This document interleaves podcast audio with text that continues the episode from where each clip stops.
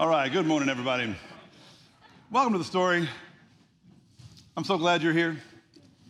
Um, truly, truly glad you made time to be here this morning, uh, especially if it's like your first time here or if you're kind of new. Um, a special welcome to you. I'm Eric. I'm the lead pastor here at the Story. This is our fourth Sunday in this um, in this building in this property. It is uh, also the first Sunday of Advent, which means Christmas is right around the corner. We're in the month of December already. Where did 2023 go? My goodness. Um, I hope y'all are excited about Christmas. Um, I just wanted to get y'all up to speed about what our plans are for Christmas. It's kind of weird that it's on a Sunday. Christmas Eve is on a Sunday this year. That only happens once every seven years or so. And um, that's this year. So it's going to affect the schedule a little bit. I just want to give y'all a heads up, a little different than usual. We've got eight services for Christmas Eve candlelight. Um, six of them are on this campus. So, um, starting with the Travelers Christmas Eve service, which is an annual tradition here at the Story. So, if you are planning to go out of town for, you know, real Christmas with family or whatever, and you want to experience Christmas Eve candlelight with your Story family, we always do the Travelers Christmas Eve service. It's the exact same service that you get on Christmas Eve. In fact, we have people who plan to be here Christmas Eve who still go to the travelers because they're the people, you know, those people. They're the ones that start playing Christmas songs in August or whatever, like they can't get enough. So um, it's, a, it's always a fun um, event, the travelers. And we've got on Christmas Eve, um, the 24th, 11 a.m., so no, no 8.30 or 9.45 that day. Everybody can sleep in. 11 a.m. and then 1, 3, and 5 p.m. here. And of course, over at our Timber Grove campus, we've got a, a 10 a.m and a 4 p.m. service for Christmas Eve. Going to be an awesome celebration. I hope you can make plans now to be a part of at least one of those um, services. So, um, a lot going on today. I want to welcome all of you here, all of you joining us online as well as part of our online campus. And of course, our Timber Grove campus is, uh, they, are enjoying some live preaching from Pastor Kale today, so I don't have to um, welcome them like I normally do. All right, so uh, let's get into today's message, shall we? It's uh, part 12 uh, in a 26 part series called Acts of the Apostles. You have study guides, you can grab those. We have um, some light for this side of the room. You can see your study guides. This side, you're in the dark, which is it's a sermon metaphor, it's an illustration, okay? There's the darkness and there's light. Um, no, we're trying, we're gonna have light uh, like that throughout the room soon, so y'all be patient. Uh, in the meantime, just enjoy a little peace and quiet in, in the dark. If you fall asleep, I won't see you, okay? So. Um, so this is part 12 in this series. I love the title of this series, the Acts of the Apostles, how a handful of nobodies became a movement for everybody, because there's something about that word everybody that I really love. You know, it's a big, nice word. And I think we all want to believe everybody belongs with God. Everybody belongs at church. And you, there's no shortage of churches now that sort of lead with their hearts and they tell the whole world everybody belongs here. Everyone belongs here no matter what you belong here. And, and sometimes that message is, is a little bit um, tricky i think to convey because, because that's not exactly what the bible says about god and belonging and everybody. I mean that's what i want to believe and i think in a sense it's true but i think we have to be real careful because Look, even like the New Testament, which most people agree is, is sort of the softer, kinder testament of the two, although I could pick a bone with that, but, but that's not the point. We, we all sort of look to the New Testament to be the, the grace part of Bible, right? Even in the New Testament, you've got Jesus saying on Judgment Day, there's going to be two groups, right? The sheep and the goats, right? Actually, it says three. There's wolves too, but that's for another sermon. But the sheep and the goats and the sheep are those who know him sincerely, and the goats are those who don't, even if they say they do. There will be some who don't know him, and therefore they don't belong with him. So there's an edge to the Bible that sometimes in our sentimentality makes us uncomfortable.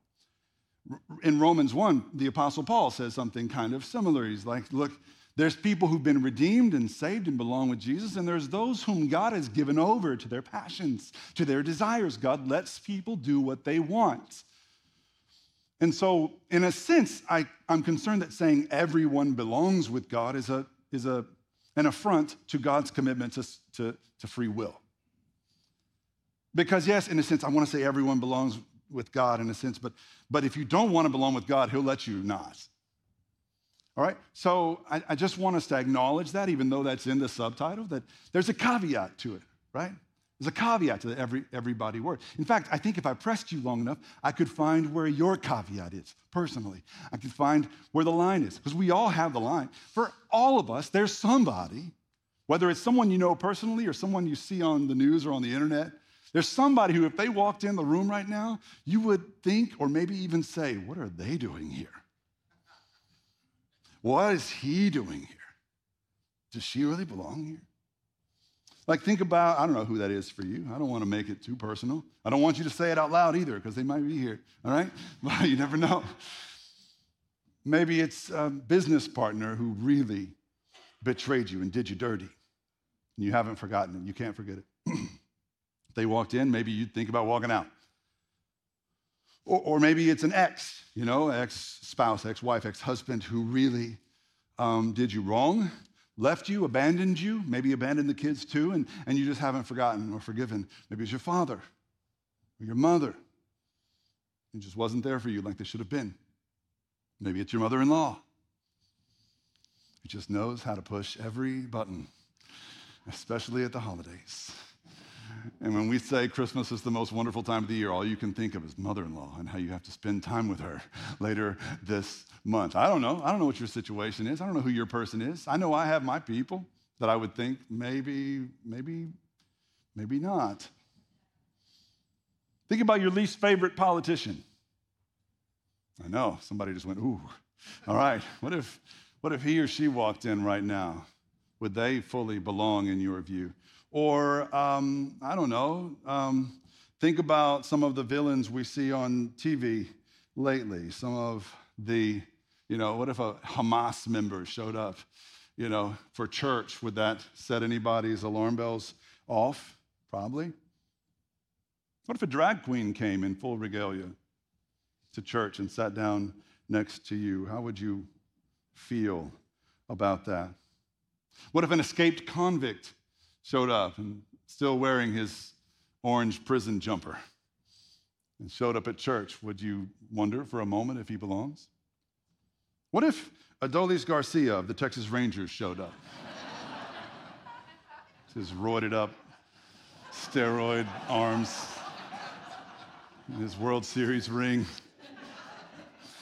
How many of you would pause for even just for a moment and ask, does he belong? Point is that for all of us, there's somebody who might not belong in the everybody.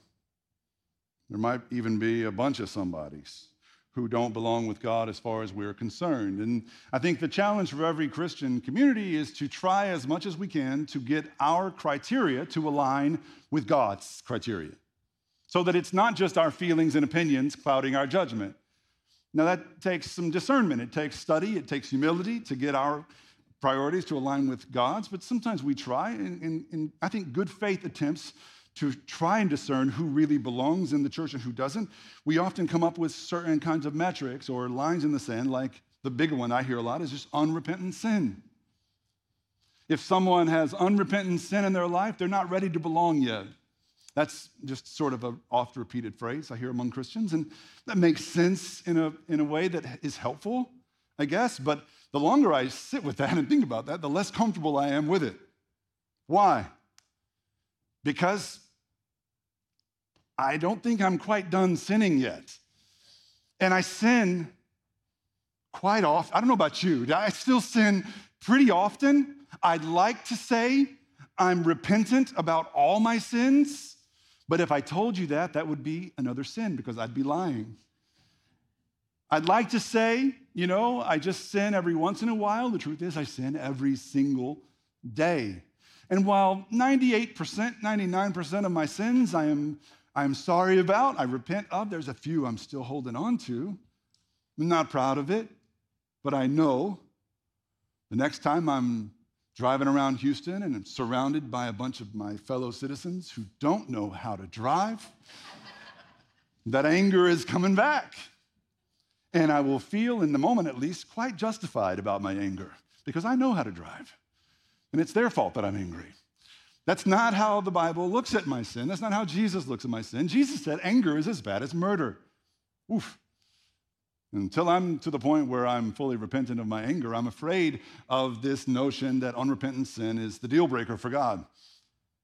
You know, um, gosh, uh, I'm afraid to say there's more, but there's more for me. I mean, I, I know next time I go to the movies, I'm going to wear the deepest pockets I have in my closet and I'm going to stuff them with cheap candy from my house or Walgreens and I'm going to effectively steal from the movie theater, breaking their rules because I refuse to pay $8.50 for a box of hot tamales.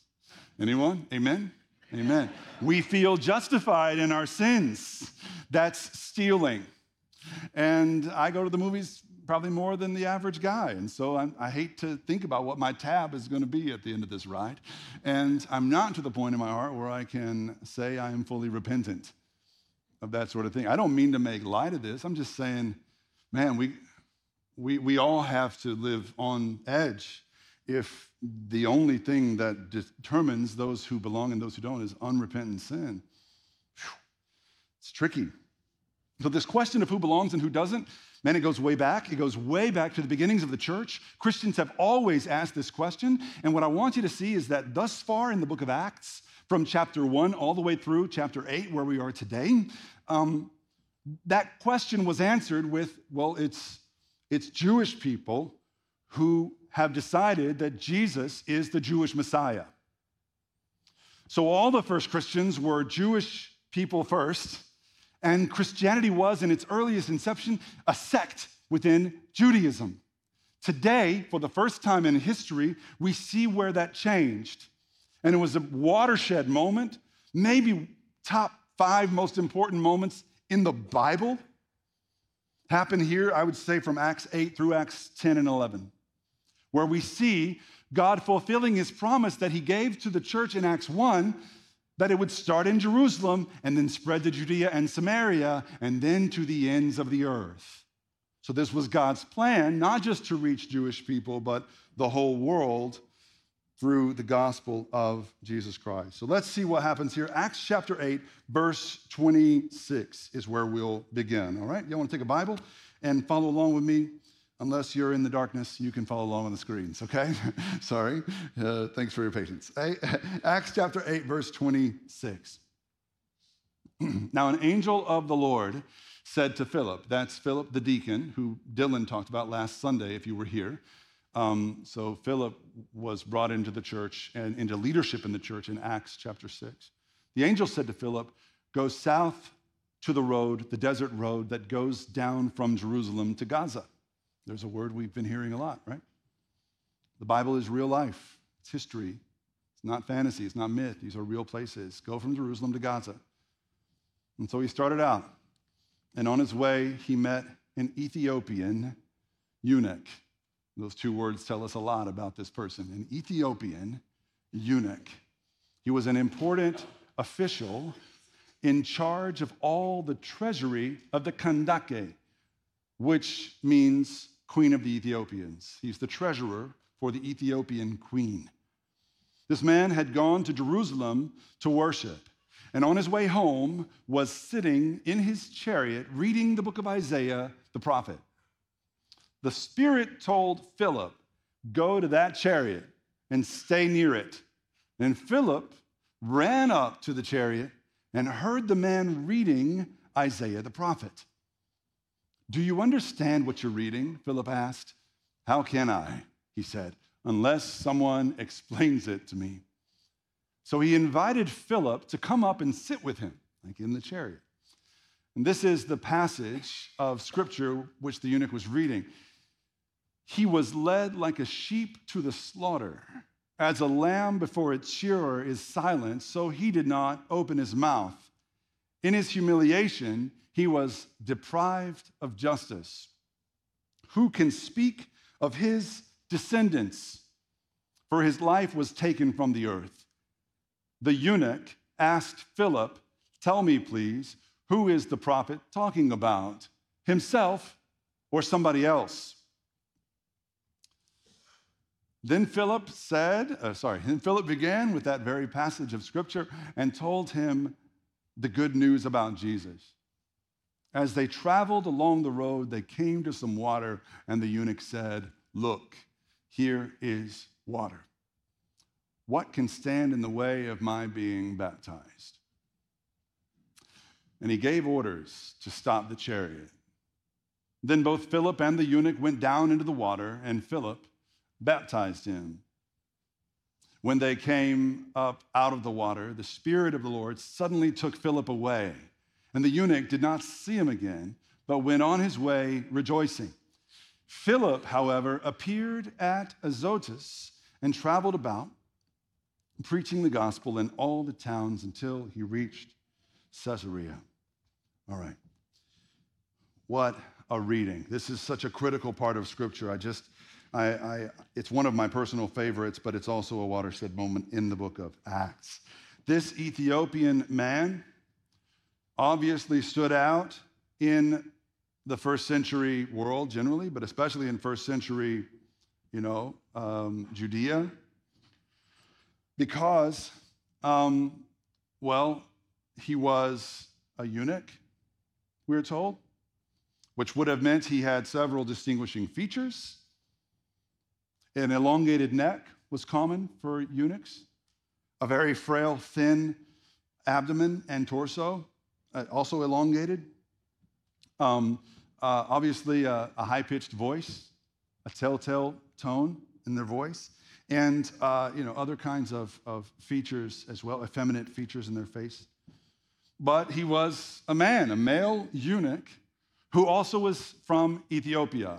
Ethiopia was the region south of Egypt. All of Africa south of Egypt was known as Ethiopia generally in the Bible, a huge area. And it says to us that this eunuch was responsible for the what? The treasury of the queen, the kandake. The king of Ethiopia, it's pretty well established, was a god in his own culture. Like he was revered and worshiped as a god. He was, he was not one to come near the people. So the queen was one who did the day to day governing. And this eunuch was an official in her court. Now, that doesn't mean he was all that important. He was still a slave. Eunuchs were very common in the ancient world, and they were a class of slaves. And it's sort of important for us to understand the process that led to a young boy becoming a eunuch. It's unpleasant, so I'm sorry. I'm just going to tell you what this guy had gone through. Archaeologists, historians say that most boys in the ancient world who became eunuchs were from poor families or slave families. Some were orphans who had no parents to stick up for them. Some had been sold by their parents into slavery to become eunuchs. By the time they were eight or nine, that was sort of the prime year or two in which uh, they were to be eunuched. It was the easiest time to eunuch them. And the process of eunuching was as unpleasant as you can possibly imagine. There, were no, there was no anesthesia, there was no antiseptic to speak of for boys like this. And so they were put under the knife or um, castrated like farmers castrate animals, you know, by cutting off circulation slowly. And they felt every bit of pain as their bodies were mutilated and cut. 25 or so percent, 25 to 28 percent, historians estimate, 25 to 28 percent of eunuchs died within a few months of their operation, let's call it, either by bleeding out or by um, some kind of infection. One fourth. A man like this would have survived all of that, but you don't outrun those memories, do you? You can't outlive those nightmares. And the nightmare of being a eunuch extended far beyond just losing that part of your body. It followed you throughout your life in the form of social, um, uh, social isolation, being ostracized, being cut off, not just physically, but socially as well. And so I just sort of want us to, to empathize as much as possible with this man. The Bible doesn't tell us explicitly what his name was, although we have pretty good evidence to suggest that his name was Simeon, first and second century Christian historians referred to this eunuch as Simeon. And there is a Simeon who is identified later in the book of Acts, but he's not just identified as Simeon, he is identified as Simeon the Black, which in our culture today, I wouldn't recommend giving your, your friends any nicknames, you know, that speak to their race. Or I think we're past that as a culture now. I want you to know in the Bible times, race wasn't really a thing. Race was a byproduct of the transatlantic slave trade. It was, it was sort of a result, as a concept, was a result of the white supremacist ideals of the transatlantic slave trade. But in the Bible times, it was more about nationality than it was about skin color, and they really took no offense at having a nickname like Simeon, the black one. And the reason that made sense is because he was the only black Christian for a time in the church in the middle chapters of Acts. And so we're pretty sure this, this eunuch from Ethiopia had a name, and his name was Simeon. Now, it says that he had gone to uh, Jerusalem to, I need to, sorry, gone to Jerusalem to worship, which would indicate that he went to the temple to worship in Jerusalem, to worship Yahweh. This was not uncommon. We don't know if it was because the queen sent him as like an emissary or a diplomat, it was like a political move, or if he was sincerely worshiping Yahweh as a Gentile God-fearer. Whatever the case, we can be sure that there were all kinds of reasons why this man did not belong with the Christians. Let's count them. He was black and none of the other Christians were. He was from Ethiopia and all the other Christians were from Jerusalem, Galilee, Judea, Samaria. He was not a Jew. He was a Gentile, and all the other Christians were Jews at this point in time. And he was a eunuch. And if you know your Old Testament, and I know you all do, Deuteronomy especially, everybody got Deuteronomy memorized? Deuteronomy 23, verse 1 says that any man whose genitals or testicles have been crushed or cut off does not belong in the community of God. Why God would issue such a law, I'm not sure. On first glance, it's easy to say, well, this is just God being mean to guys who already have a pretty tough row to hoe. But I think it's because God chose to reject the pagan practice of emasculating men, mutilating bodies, eunuching slaves. I think it was God's edict that his people not be like surrounding peoples. So, there were all kinds of reasons why this eunuch had no business among uh, the Christians and in the church. Now, Philip, uh, who initially might not have belonged because he was not from Jerusalem and Galilee, he was from Samaria and Judea and beyond, he was the, part of the diaspora. Philip might have had an added openness to someone who's on the outside looking in. The angel sent Philip to go to the chariot where this eunuch was reading the scroll of Isaiah. Philip heard, as a Jewish man, he heard familiar words from the prophet coming from the mouth of this eunuch in his tell, telltale, sort of high pitched voice. And he asked the question Do you know what you're reading? Now, I just want to pause here and ask you can you imagine? What the words he was reading might have meant to him in his particular place in life. Has it ever happened to you? Maybe it has, maybe it hasn't. I know it's happened to me several times. Has it ever happened to you when you're going through something specific and God gives you sort of supernaturally, sort of leads you to a word from the Bible that speaks specifically to what you're going through? You're like, even the whole flip through the Bible game that we played as kids, right? Sometimes that works and you're like, wow, how did God know that this is the word I needed to hear? I hear it from people all the time about the passages we preach from. And some Sundays you're like, I needed that. It's like you were talking straight at me. And I was like, I don't know you at all. Sometimes, you know, it's like, I'm glad you feel that way. It wasn't me, it was something else happening.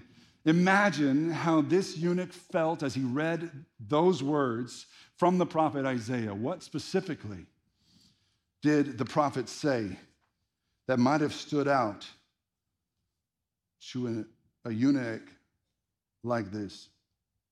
Imagine words like these He was led like a sheep to the slaughter, as a lamb before its shearer is silent. So he didn't open his mouth. Can you picture him, eight years old? Before a man holding a blade, terrified and silent. In his humiliation, he was deprived of justice. Who can speak of his descendants? Isaiah said. For his life was taken from the earth. The eunuch Simeon must have felt like Isaiah was talking to him about his own journey, about his own scars, his own past, his own curse, his own isolation. I mean, who can speak of his descendants? You don't think that resonates with a eunuch? For his life was cut off. You don't think that resonates with a eunuch? Whew. It's a lot going on in this eunuch's heart as he's reading this, but he still has no idea that this prophecy that's speaking straight to his heart has already been fulfilled in Jesus. And so he says, How can I understand this unless someone explains it to me? And so Philip takes a seat next to him, breaking or at least pushing to the limit all sorts of Old Testament laws about coming into close contact with the unwashed Gentiles. He takes a seat next to this man, this Simeon. And he explains everything to him from the prophet Isaiah all the way through the events of Passion Week and the resurrection. This man, Simeon, stopped the chariot and, uh, spotting some water nearby, he said to Philip, Look, there's some water what stands in the way of my being baptized? I don't think it was a rhetorical question. I don't think he was just, you know, wondering. I think he was serious. I think he wanted an answer. And in fairness to Philip, Philip, as the official of the church in this instance, could have responded in any sort of way that would not have resulted in the eunuchs being baptized. And the leaders of the church probably would have said, that's fine because all they knew was a church populated by fellow Jews. People that looked like Jews, worshiped like Jews, acted like Jews, read the Bible like Jews. And here we have one saying, What is to prevent me from being baptized? Philip could have said, Well, everything. Everything. Your, your body, your scars, your past, your nationality, your skin color, your religious identity, your sexual identity, lots of things he could have said. Or he could have gone the more like cowardly pastor route and been like, I got to pray on this, brother. I'm to get right back to you, but I'm to I'm to have to pray on this for a while. God bless you. Thank you for being here today. And I'm so grateful for your interest in baptism today. If you could just fill out this card. And um, here's the offering envelope while I'm at it. I appreciate your gifts. And we'll, we'll be getting back to you as soon as we pray on this, or, you know, to start a committee or something, and we'll get back to you as soon as the committee decides, a year or two from now. We'll get back to you. You know, it's not what he says. None of that. In fact, if you read the story closely, you might have noticed something about Philip. You know, he's pretty talkative going up to this point, but as soon as, as soon as the Ethiopian man Simeon says, What stands in the way of my being baptized today? Philip doesn't say another word. The whole story. He says nothing. Why? Actions speak louder than words, I guess. The truth is, I think he said nothing because there was nothing that could stand in the way of that man being baptized right then. And so the two of them climbed out of that chariot together, worlds apart, one Jew and one Gentile, one olive skinned man and one dark skinned man, one man, presumably with a, a relatively sort of normative um, family life and, and, and you know, uh, descendants, kids, all that stuff, and, and one man who would never know what that's like, one man whose body had been mutilated beyond repair. They went down worlds apart into that water, and by the grace of Jesus Christ, they emerged from those waters bound by his blood. Brothers, forever. What the world tried to separate, what religion itself tried to separate, Jesus brought together. By God's grace, we'll get to meet Simeon one day in heaven, and Philip too. This is the power of Jesus Christ. And what you really have to see to understand the, the, the, what a watershed moment this is, pun intended, uh, but it's true. Baptism was everything for the first Christians. It was the only rite of initiation to belonging in the church. And so by baptizing this one, this man, this Simeon, Philip risked breaking all kinds of rules and norms and traditions. But Philip knew Jesus. Philip knew what Jesus came to do. And Philip heard the voice of God directing him, and he baptized Simeon without hesitation. It is assumed and widely, I think, safely believed that this African man, Simeon, this eunuch who no one wanted, this slave who was a nobody in the eyes of, you know, the world, this man that Simeon, that, that Philip baptized, became the first African Christian and the first African evangelist. Christian leaders at the end of the first century were, were writing about how Simeon took the gospel to the continent of Africa.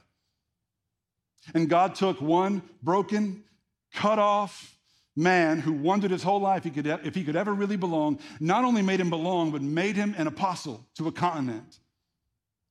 And today there are more African Christians than there are people in the United States.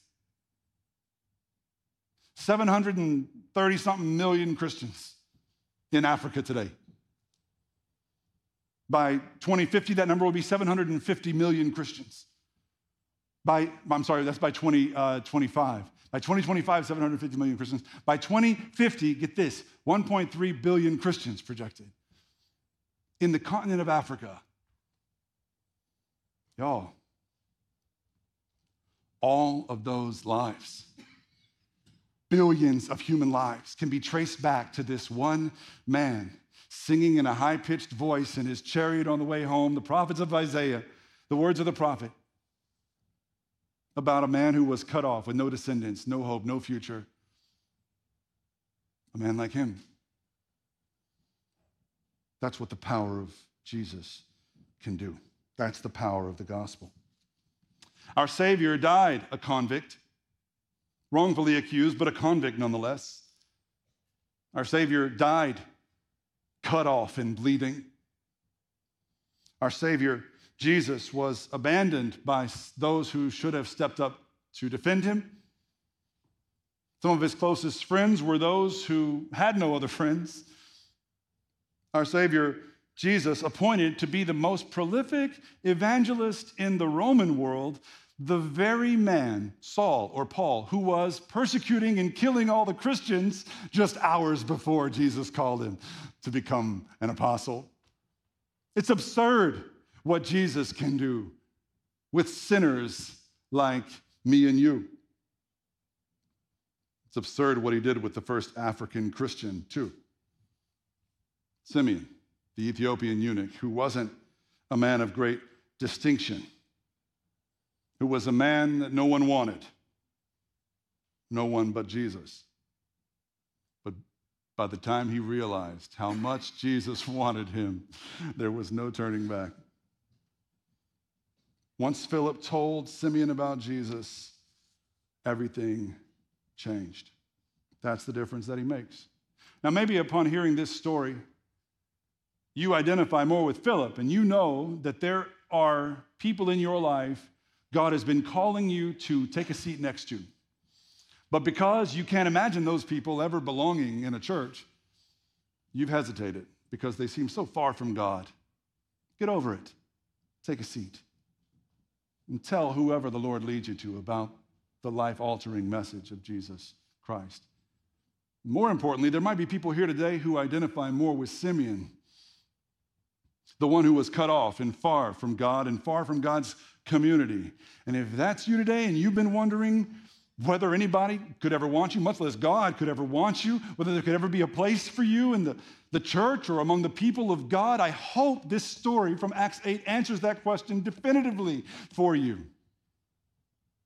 It is absolutely true, technically, objectively, that no sinner truly belongs with a holy God like ours. But by the grace of Jesus Christ, every single sinner can belong with God, no matter what you or the world or anyone else has ever said about you. By the grace of Jesus, you too can belong with him. At the end of this message, we'll have communion, and I'm going to be available during communion over here by this little bowl of water. If there's anybody here who wants to remember your baptism, I'll put a little water on your hand and we'll remember your baptism and give God thanks for this time of renewal and recommittal. Re- re- recommittal. But if there is a, if there's anyone here who wants to make that decision for the first time to follow Jesus, I pray you'll come as well. Pastor Dylan's in the back, um, and he's going to be available for anybody that wants to just have someone to pray with as people come to have communion, you want to go say a prayer with Pastor Dylan? Where are you going to be, Pastor Dylan? You're pointing to the ceiling. How's that going to happen? Back there? Okay. All right. Pastor Dylan's in the back. Thanks, Pastor Dylan. I'm way over time. Let, us let, pray together. Lord, um, we thank you for who you are and what you came to do in Jesus Christ, for what we celebrate at uh, Christmas time, um, the incarnation, the source of our hope. Lord, forgive us for limiting the reach of your grace with our dogma and our religion at times, Lord, and help us to be absolutely wrecked and humbled by this story we've read today. All things are possible by your grace, Lord. Everyone can belong, can be reached. No one has lived or sinned their way outside of your grace, and so help us be reminded of that today. We pray all these things in the powerful name of Jesus. Amen.